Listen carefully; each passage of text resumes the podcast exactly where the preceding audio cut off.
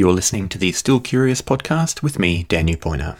No guest today. We're six months and 15 episodes into the show, so I thought I'd do a solo episode and try to theorize a little based on what I've learned so far. When I started this podcast, I had a question in mind. If we all start off with a sense of curiosity, what happens to it as we get older? Why do some people still have their curiosity intact, while for most of us it tends to wear off, get chipped away, or otherwise ground down? And what is it about those people who are still curious that make them my favorite kind of people to be around? I was particularly interested in the connection between curiosity and learning because for many curious people, learning seems to be a kind of superpower. It may even be that curiosity itself simply is a love of learning. In the earlier episodes of the podcast, I tended to talk about curiosity in an abstract way with my guests.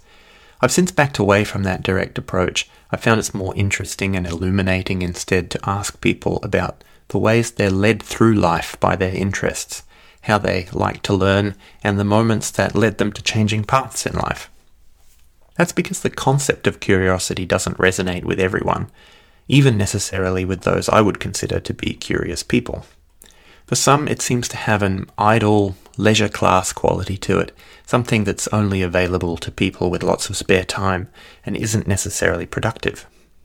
In other words, to some people, the word curiosity can smack of a kind of privilege only available to people with too much time on their hands, or those who, if life were a classroom, had only ever sat in the front row. So there are some for whom curiosity expresses itself through action, doing, and tinkering, being interested in things and then quickly finding out about them and absorbing them, making them part of their repertoire, but who hesitate to designate themselves as part of a category called curious, perhaps either because they don't feel like they belong in the same group of people who are stereotypically curious, or more tellingly, perhaps because they don't want to be mistaken for that kind of person. Front row and back row are interesting and I think useful categories. Like all social theories that divide the world into two kinds of people, it oversimplifies things. But the point of oversimplifying things so bluntly is precisely to draw our attention to something we might otherwise fail to see. For Chris Arnade, a former Wall Street trader and physicist at Johns Hopkins University, what we risk failing to see is that when front row people end up talking only to each other about how to make sense of the world and design the societies we live in, a lot of people get left behind and made invisible. Arnade has a book called Dignity Seeking Respect in Back Row America.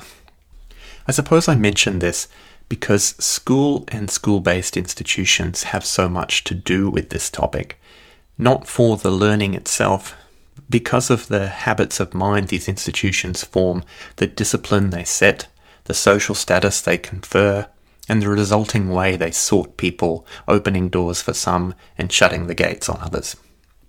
In other words, in institutionalized education, what ends up becoming most important is the institutional part. Most schooling isn't ultimately about the learning, it's all about being able to pass tests. And what's at stake isn't your learning or understanding so much as whether or not you're considered fit to be admitted entry into an in group. In the case of institutionalized education, the prize on offer is usually entry to an in group comprised of people who are the best at passing tests. At that point, we're a long way from curiosity, especially because one of the quickest and most reliable ways to shut off someone's curiosity is to make them preoccupied with passing your test. Of course, this isn't an argument against formal education or school based institutions per se. Both remain important for lots of reasons and are in any case more or less inevitable. But it is to say, the way we do formal education and school based institutions probably isn't the best way if we want to keep curious people excited and engaged, or if we want to avoid excluding all the ordinary but perfectly capable people who haven't lived their lives in the front row. At which point we would do well to remind ourselves what actually is the point of education again? So, where does this leave us? Well, it means I can start to update my working theory of curiosity and, importantly, what it means to be still curious as an adult. I'll be back with those thoughts and more right after the music break on today's episode of the Still Curious podcast.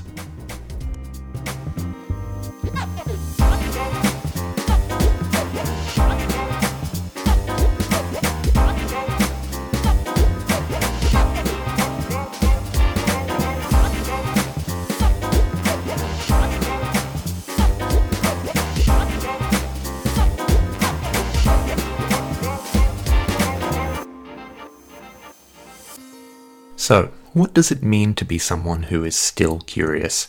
What qualities do such people have, and how would we recognize them? Firstly, and most importantly, I would suggest people who are still curious are people who have escaped a kind of conformity of the soul.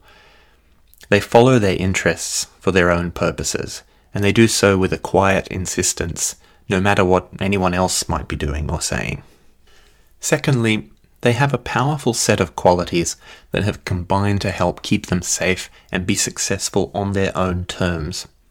Curiosity is a kind of life superpower, but some other important ones that go with it are ambition and perseverance.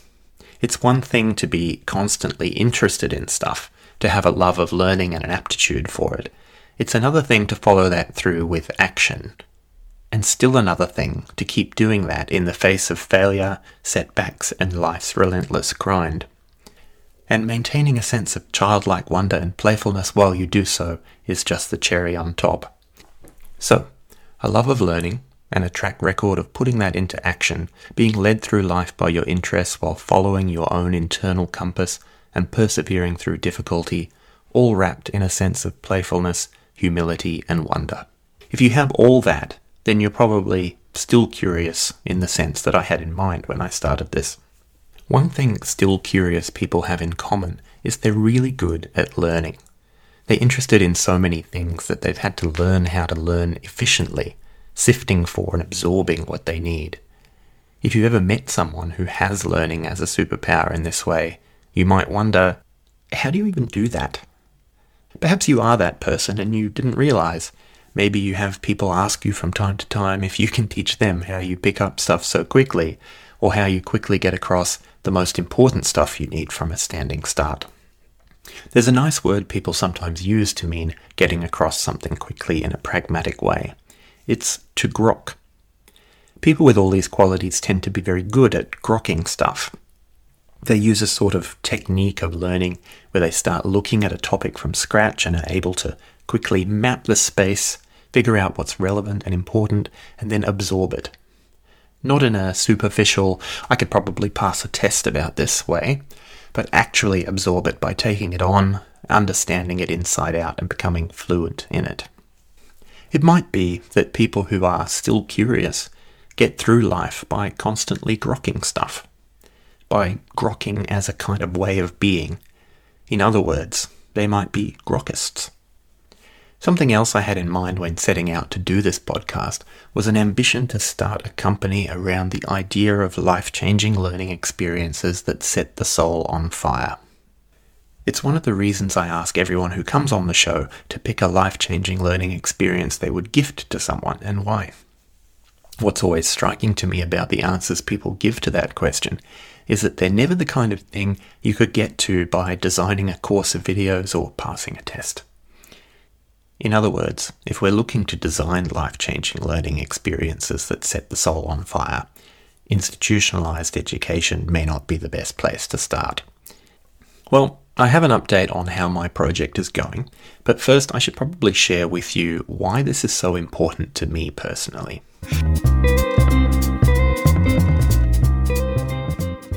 I have a complicated, ambivalent, and sometimes tortured relationship with school.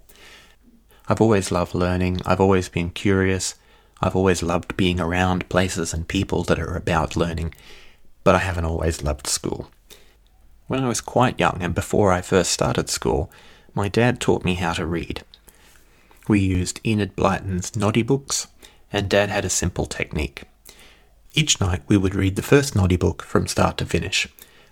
On the first night, he would point out to me the first word in the book and say to me, Follow along as I read, and whenever you see this word, you say it out loud.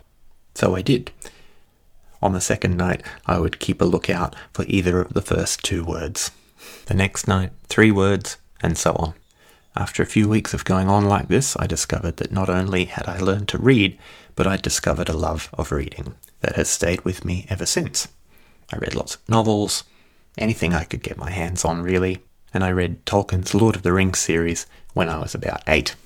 My parents also taught me how to count, counting steps when we were out and about or other things we would see. I was excited to get to my first year of school, where I found we would be learning to count to ten and to spell words like cat. There was a sense of disappointment that fell on my shoulders then, and it's a sense that has never really left. I was good at school, I got very good marks. The teachers would often ask me to help the other students or to help them with their marking. My primary school even had a gifted and talented organisation, which sounded exciting. But it turned out they didn't really have an organisation or know how to run one. They just had some good intentions so they thought it would be a good idea for me to run it, which they framed as a fun challenge. In which case, I didn't really have any interest in running a gifted and talented organisation. I had my own interests which I preferred to follow instead. I started to discover that often there's no reward for being gifted other than you end up having to do other people's work for them. In high school, I was often frustrated by the lack of technological literacy that my teachers had, so I set up an after school class in which I offered to teach the teachers how to use and understand computers, which was very popular. I was never really interested in homework or assignments. I did spectacularly well in some assignments and I would completely fail others because I would not do what was required for the test. There's that quote by John Lennon who says, When I was five years old, my mother always told me that happiness was the key to life. When I went to school, they asked me what I wanted to be when I grew up. I wrote down happy they told me I didn't understand the assignment, and I told them they didn't understand life. The longer I went on, the more I came to understand that school is ultimately about discipline and passing tests. And I started to discover the experience of being punished for my curiosity. I made a conscious decision that whenever I was forced to choose between sacrificing my curiosity for the sake of passing a test or conforming to some intellectual standard, I would refuse and accept whatever consequences came. I used to get poor grades and detentions for my stubbornness, and several teachers were dismayed that they had to fail me because I hadn't done such and such a thing, even though my work was sometimes the best in the class. Often the assignment was just boring, so I would take a different approach that felt more interesting, and they would tell me I didn't understand the assignment. I wish I'd had that John Lennon quote to share with them then. I ended up dropping out of high school in my final year. Ironically, probably the last straw that made me decide to drop out was being fortunate enough to be offered a try before you buy university experience, where I had the opportunity to do a university subject for credit while completing my final year. And it was unbearable. I just saw more and more of the same thing stretching out in front of me, and I couldn't handle it. So I dropped out with about six months to go and went to work in a shop called Australian Geographic. I burned through a whole bunch of different retail and customer service type jobs. I had ideas about how to do things, and uh, those ideas were not always well received. So either I would get bored with the job, or I would be politely but firmly asked to seek my opportunities elsewhere. But it was good experience. I was very self confident, too much so in retrospect. So I went through all of these different jobs for a few years and eventually I started my own business with a friend doing logo design and corporate identity work for small businesses and also teaching computers, which I had always been good at. It went okay for a while, went pretty well. We never short of clients, feedback was good, but I had no idea what I was doing. I was just doing things by feel and I made a lot of mistakes. In the end, the biggest mistake was probably trying to grow it too far too fast without a solid foundation. And I ended up losing all my money and some other people's money. And at age 24, I went bankrupt. That was a life changing learning experience for me. To be honest, it had never occurred to me that there was any possibility that the business might fail. I'd always been good at anything I tried to do, and I just assumed I would be good at this.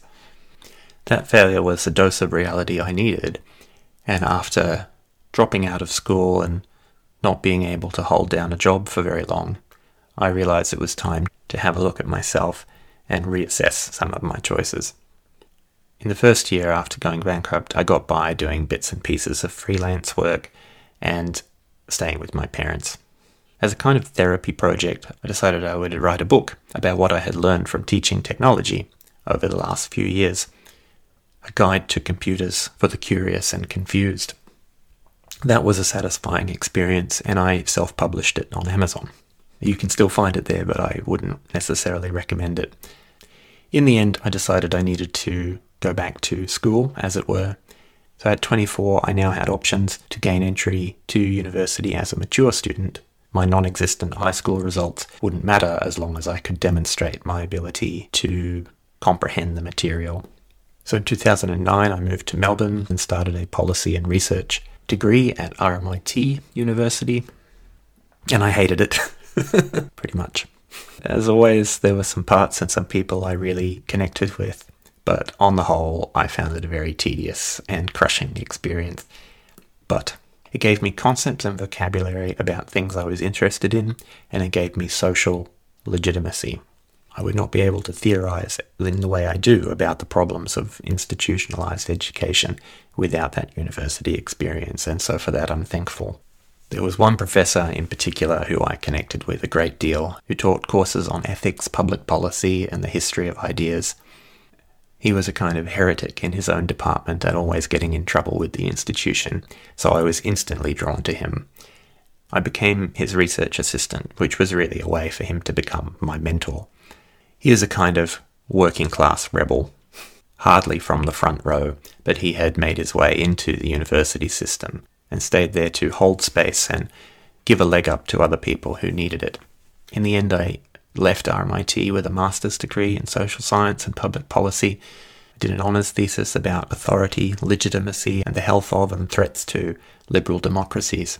This was pre Trump and pre Brexit. It still reads pretty well, if I do say so myself. I did some teaching into undergraduate classes, and while the teaching itself was very rewarding, the way the institution treated its sessional staff undermined the experience completely. Yeah, I toyed with moving on to doing a PhD in Germany or the UK, and I bummed around in those places for a bit. In the end, what I really needed was some money and some stability, so I took a fixed term job back home, and that's how I fell into research management and the tech for research space. My boss in that job gave me a lot of freedom and autonomy and gave me interesting problems to solve where I could learn new things. I ended up leading a software system implementation and change management project, which was really interesting and satisfying. That led to a larger research management position at another institution, and then on to being a regional product specialist for a software vendor in that space. I found that my long standing love of technology my experience in retail and customer service, my research training, and my aptitude for just getting along with people in a non judgmental way really all came together in these roles in a way that gave me a bit of an X factor. But working at the heart of the university system really did nothing to dispel my thoughts about formal education and its perverse incentives.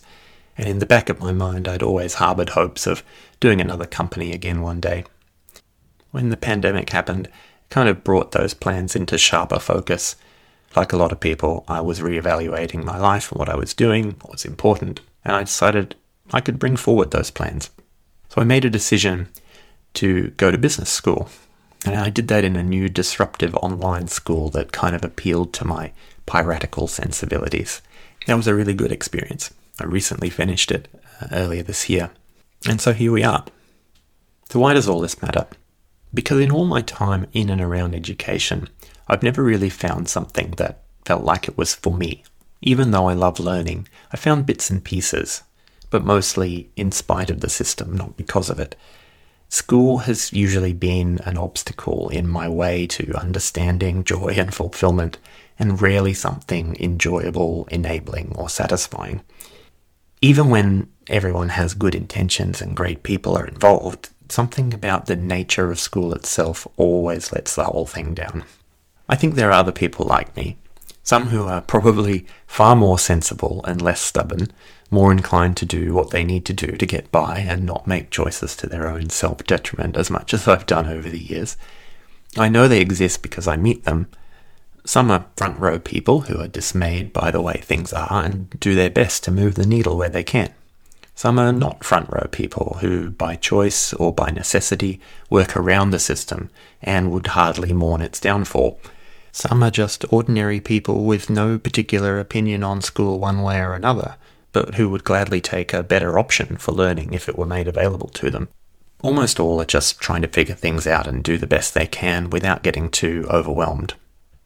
In short, most of my favourite people, when you put them together, comprise a band of educational artists, misfits, pirates, and anarchists.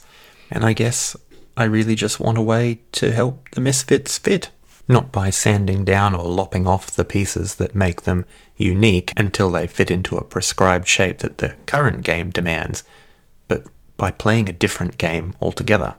I've made peace with institutionalized education, and I'm not out to abolish it or demolish it as some people are.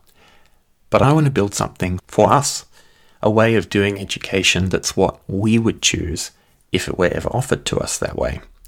I'm calling it Grokkist because Grokkists are who it's for. And if nothing else, I hope it will be a way for these kinds of people to find and connect with each other over things they find exciting and care about. Most of us can recall the moments when we learned something that truly changed our lives. They're the times when a teacher or guide who cared about us said something that opened up the world, set our souls on fire, and sent us hurtling down new paths of possibilities. Moments when we stumbled upon a sudden encounter that changed the way we look at things forever or helped us see things we couldn't see before. Moments when everything resonated and we felt just for an instant as if the universe was speaking directly just to us. So, life changing learning experiences are something we can easily recognize. Every story is unique and personal, but together they have a lot in common. We hear constantly about the transformative power of education to change lives. Yet, deep down, I think we don't really expect this or that learning program to deliver a life changing experience like the moments we recall that truly excited us. Even for those who work in education full time, designing education that ignites the soul seems like a faraway dream or somehow forbidden. And you know what? When we think about it that way, it is. But it doesn't have to be. The key premise of Grokkist is that life changing learning happens when the machinery of education gets out of the way and a curious learner following their interests is able to connect with a teacher or guide who's as excited about the learner's experience as they are. So, my approach to educational design through Grokkist is to design out all the distracting, harmful, and unnecessary elements of traditional learning processes until what remains is an exciting, transformative, and wholly resonant encounter for an individual learner. In other words, I guess what I'm trying to do is design learning without any of the bullshit or the boring bits. If you've listened this far and some of this is resonating with you, maybe this is for you too. If so, I'd love to hear from you. It's very early days, still taking shape, and this is not the time or place to pitch it in too much detail. But if you're interested, you can jump on over to the Grokkist website, link in the show notes, and take a look what I'm up to, see if it's something you'd like to get involved in. And as always, please do get in touch with me at stillcuriouspodcast at gmail.com with your thoughts and feedback on today's episode and what you'd like to hear more or less of in future. I'll be back next episode with a new interesting guest as we continue to explore what it means to be still curious. Until then, take care.